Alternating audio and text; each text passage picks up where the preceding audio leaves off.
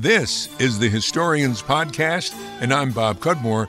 We welcome Professor Frankie Bailey to the program. How are you doing? I'm good. Thank you for having me on. Well, it's a pleasure to have you on. Uh, Frankie Bailey is a professor at the School of Criminal Justice at the State University of New York at uh, Albany. Before she was at uh, U Albany. She has been there since 1990. She was an administrator and associate professor of criminal justice at Kentucky State University in Frankfort, Kentucky. Why did you get into this uh, this field of scholarship? Well, actually, I came about it in a roundabout way. I, uh, I was an undergraduate at Virginia Tech, and it started out uh, in pre-vet. I was going to be a veterinarian. Uh, got into psychology and English, and had one course in criminology at Virginia Tech, and mentioned to my psychology uh, advisor how much I had enjoyed that.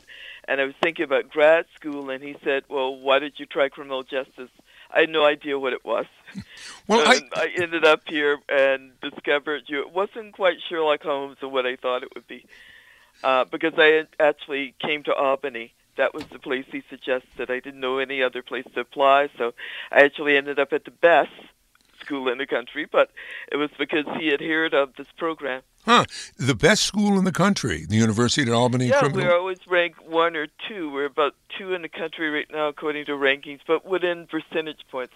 But that's because uh, many of our alum have gone out and started programs or are working in programs around the country. So yeah, we're jewel in the crown of our university. How about that? Now, I guess I, I, don't know much about this as a field, as it will become, or probably as a parent already. But I thought that criminal justice was something that future cops took, uh, but it seems like it's much more than that. Well, it depends on the program you're in. There are some programs that are intended uh, that are much focus on policing and law enforcement. We have an interdisciplinary program here with specialists from a variety of fields, and that's not true of all the programs. So it depends on whether they have uh, mainly an undergraduate program or master's and PhD, and we actually started out as a PhD granting program and added master's and then added undergraduate. Ah, so you went from the top to the basic. Uh, backgrounds in economics and psychology and law and criminal justice and a variety of fields.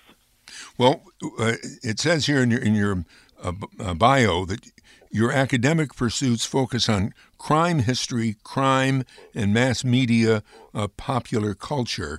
Uh, you've done research on topics related to images of victims and offenders.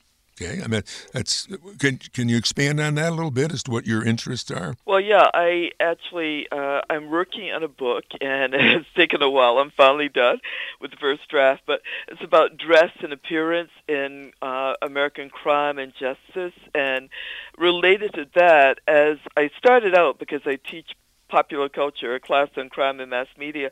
I was looking at uh, images. I was looking at people in movies, those movies I was showing my students, particularly Double Indemnity, the Ruth Snyder case. And I was going back to look at the news coverage of certain cases. And for example, in that particular case, uh, do you know that case? Not, not really too. Uh, I, I know the name. They did a movie was inspired by that, but James M. Cain, the novelist, was sitting in a courtroom as the case was going on. But Ruth Snyder and her hus- uh, her lover Judd Gray were uh, accused of killing her husband, and they were in court and on trial, and later on uh, death row, and Ruth was uh, covered in the media not only in terms of what she was saying, but also in how she was dressing. And they were talking about you know, uh, who was actually the uh, mastermind behind killing the husband. Was it Judd or was it Ruth? And that got me into thinking a lot about clothing and brought me to some research that I've been doing for several years now, looking at um, moving from the colonial period to the present, looking at appearance and dress. And I'm getting to the point where I'm looking about ready to go to mug shots and other things. But uh, I was focusing originally only on you know, appearance in terms of clothing, but then I began to think about it in terms of bodies and faces and implicit bias related to color, for example, or to race. And so that's where I am with that. And also, I write mysteries, so I think a lot about how people look in terms of describing fictional characters. So that combination of things.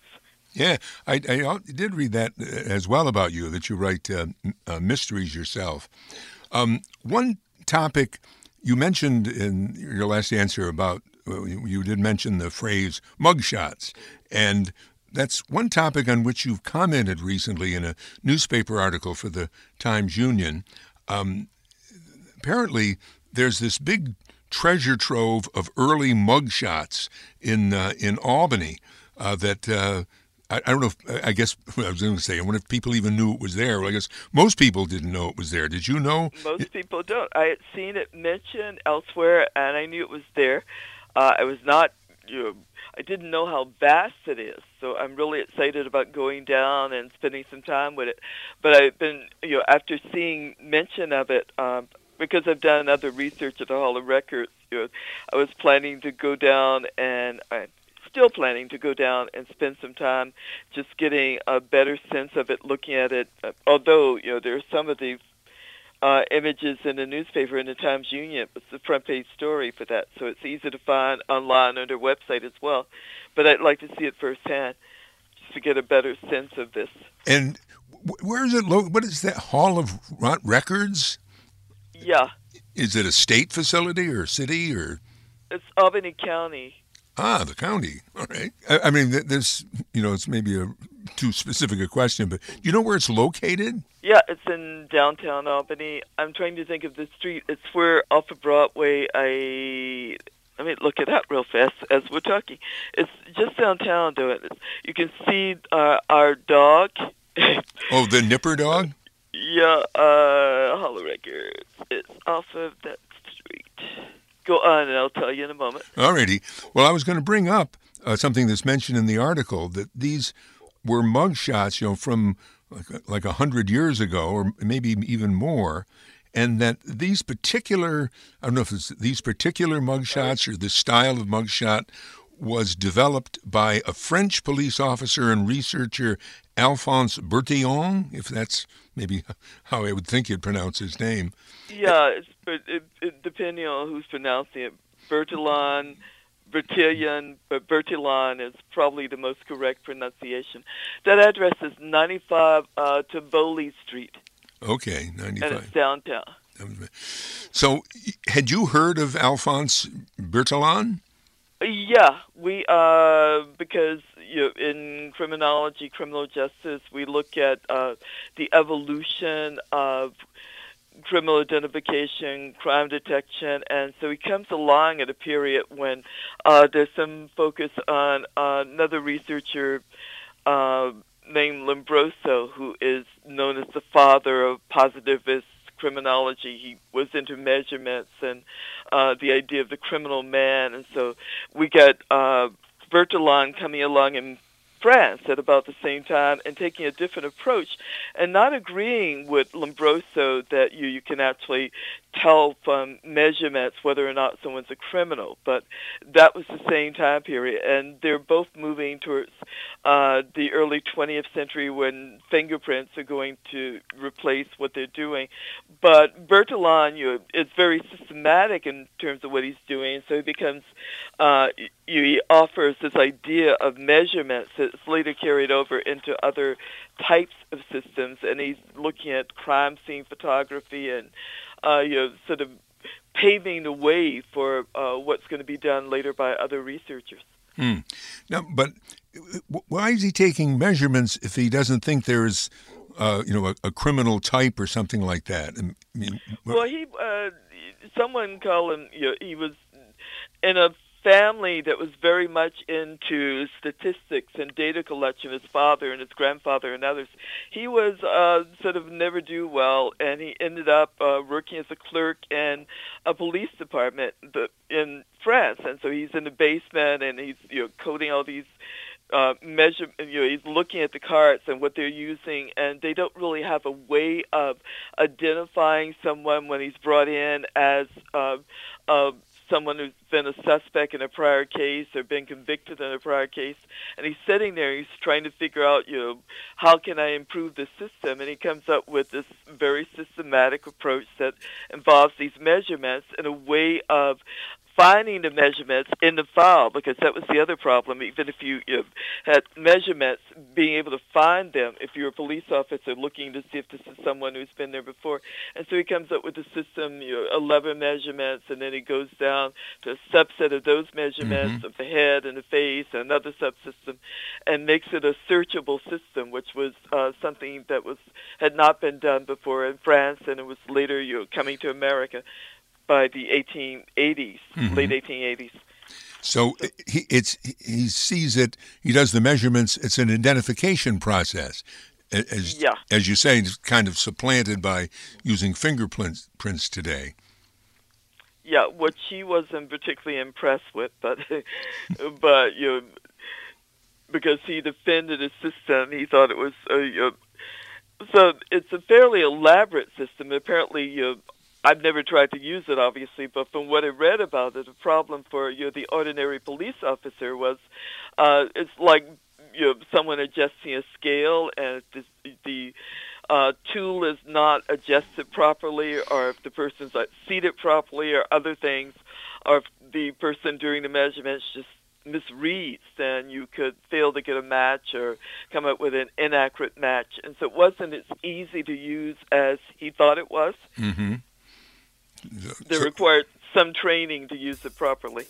We're talking with Frankie Bailey. Uh, she's a professor at the University at Albany, New York's School of Criminal Justice, one of the top ranked criminal justice uh, schools in the nation. We'll be back with her in just a moment. You're listening to the Historians Podcast, and our 2019 Fund Drive is underway, our GoFundMe campaign, doing pretty well at the start of the uh, campaign. Uh, the uh, place to go is gofundme.com forward slash 2019 dash the dash historians. And you can uh, make a donation. They'll they'll walk you through it. Uh, there's also a way you can uh, do this by uh, sending a check in the mail. And to find out more about that, just uh, look elsewhere on our homepage, which is bobcudmore.com. And thank you very much. Frankie Bailey's uh, with us. She's a, a, criminal justice professor at the State University of New York at Albany. And uh, we've been going on for, for a while now on the subject of, of mugshots, which entered the, the language or entered use in criminal justice, um, well, over a 100 years ago. But they're really big, aren't they, Professor? I mean, everybody knows what a mugshot is. You see, you see them on TV all the time, and um, well, anyway, it's Facebook a big Facebook and Instagram, and yeah, uh, yeah, they they're problematic and they're still around, but you because of technology, they're being replaced by obviously DNA. You know, as uh, provides a more definitive identification in a mugshot because two people could look alike. You know. Uh, and even with the measurements, you know, that are taken, you know, mugshots are not infallible, and, but there it provides uh, easily, you know, if someone's getting a quick take on if for example, there's some type of search underway or something else, uh, then they're useful. And their you know, photographs are still taken and they go into files and they're there, but they're not necessarily they're not the best means of identification anymore. Hmm. But and, and they have the certain style, you know, the front shot of the face and then the side shots. They still yeah. do that, right?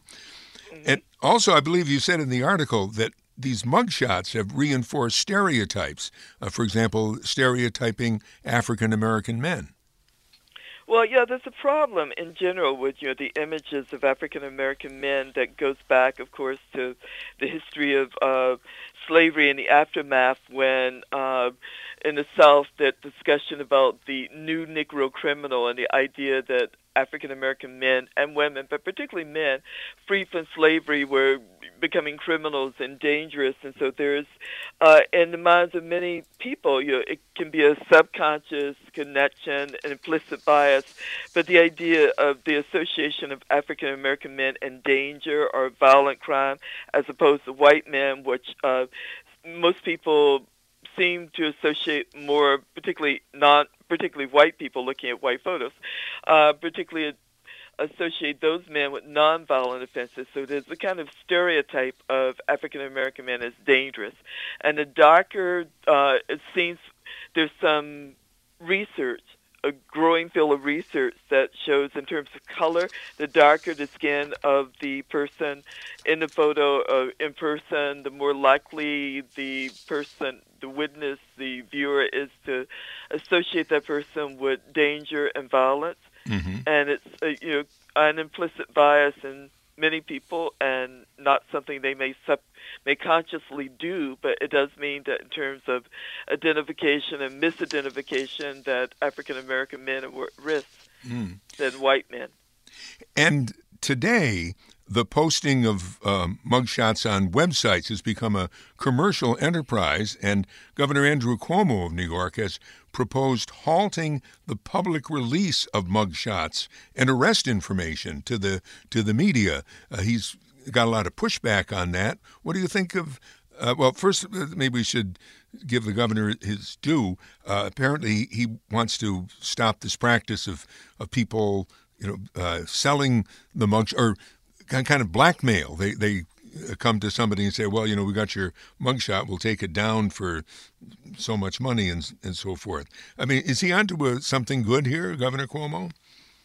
Well, I'm going to withhold an opinion of whether it's good or bad, but I can see the logic because there are people have mugshots out there for all kinds of reasons, and uh, so the idea that you know a site could collect those websites or anyone could collect those websites and then have it out there. It is i mean that's the downside of you know technology. If you're someone who's arrested for a minor offense and your mugshot is out there and it's forever out there on uh, the internet and social media and someone may stumble across your mugshot uh, shot one day and you know it may disqualify you for a job or something else for what you're fully qualified. But uh, and you know, it can begin. You could be a college student, for example. You're someone who gets drunk or in an accident or something, and has now clean up your act, and your mugshot's still out there. So that's the downside.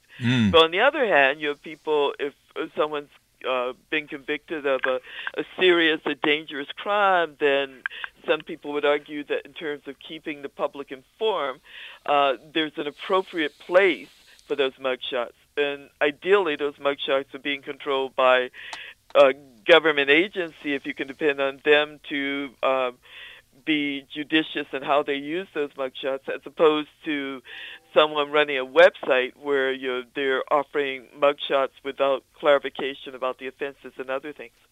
Hmm. And also, maybe one other thought on mugshots, uh, and I, I, think you've addressed this already.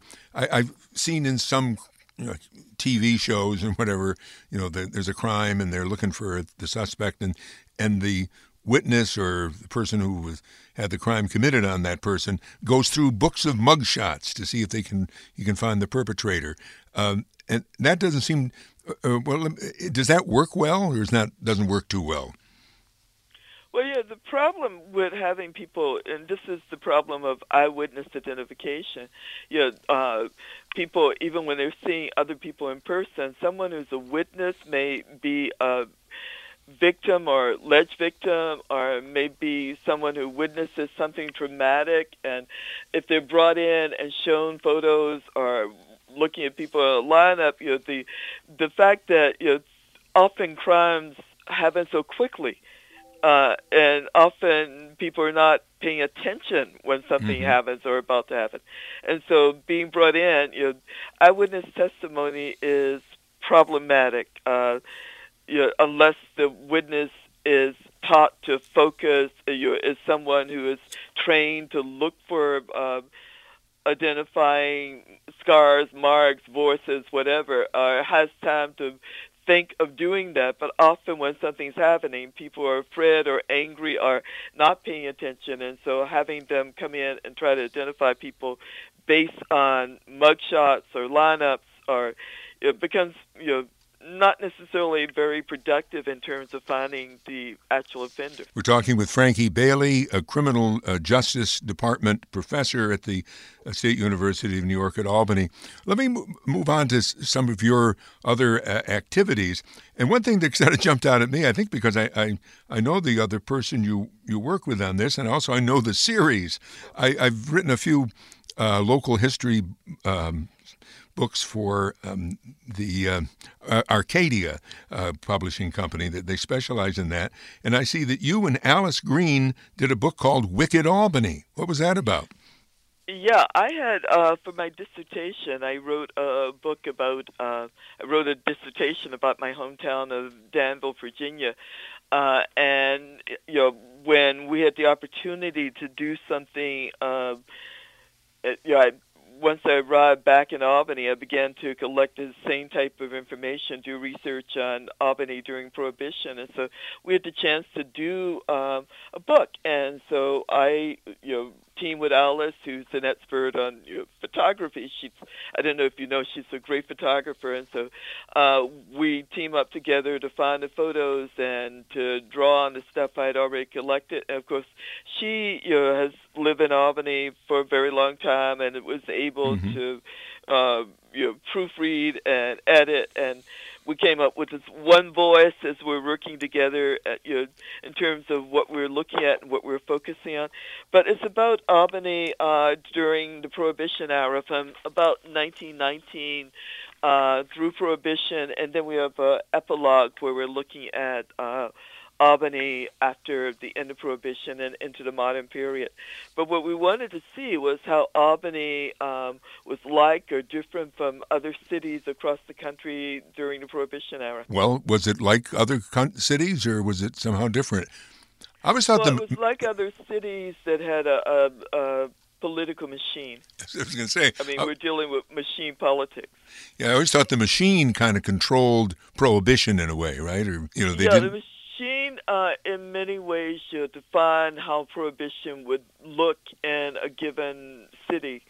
So by the time we got to prohibition, the Democrats were in charge. Before them, there had been a Republican machine, and then we get to the Democratic machine, or the Democrats. And there is some debate about you know the role that the machine played in crime, whether they're keeping crime out or involved or whatever. But for example, when we look at Legs Diamond and the other criminals from New York City and uh, who were coming up this way and you have summer homes and other things, and Legs had, was involved in the uh, rum running, the alcohol traffic from Canada down to New York City.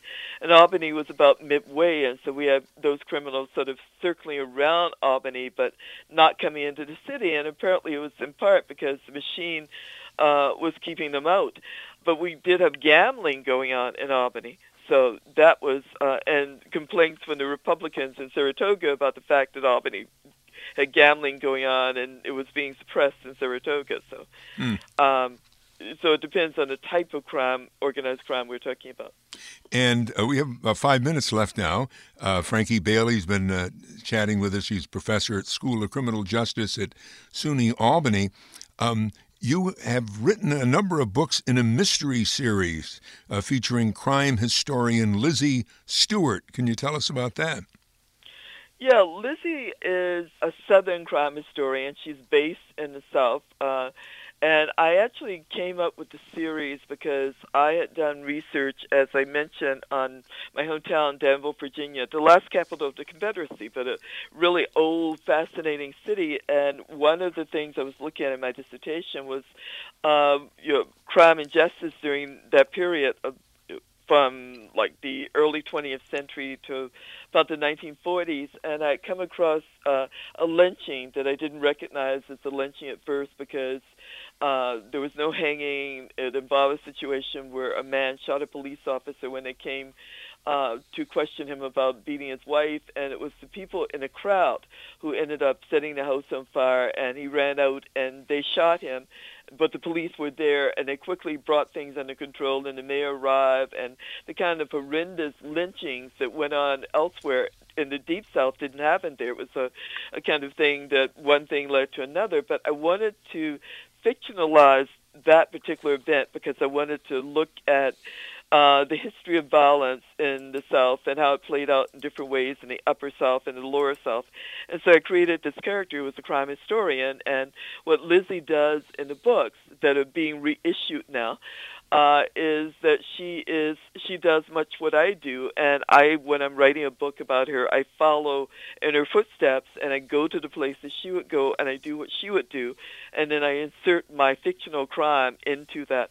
In the first book, she's actually in Cornwall, England, because I went there as I was working on the series. But uh, by and that was sort of a Agatha Christie type private hotel murder of housekeeper crime.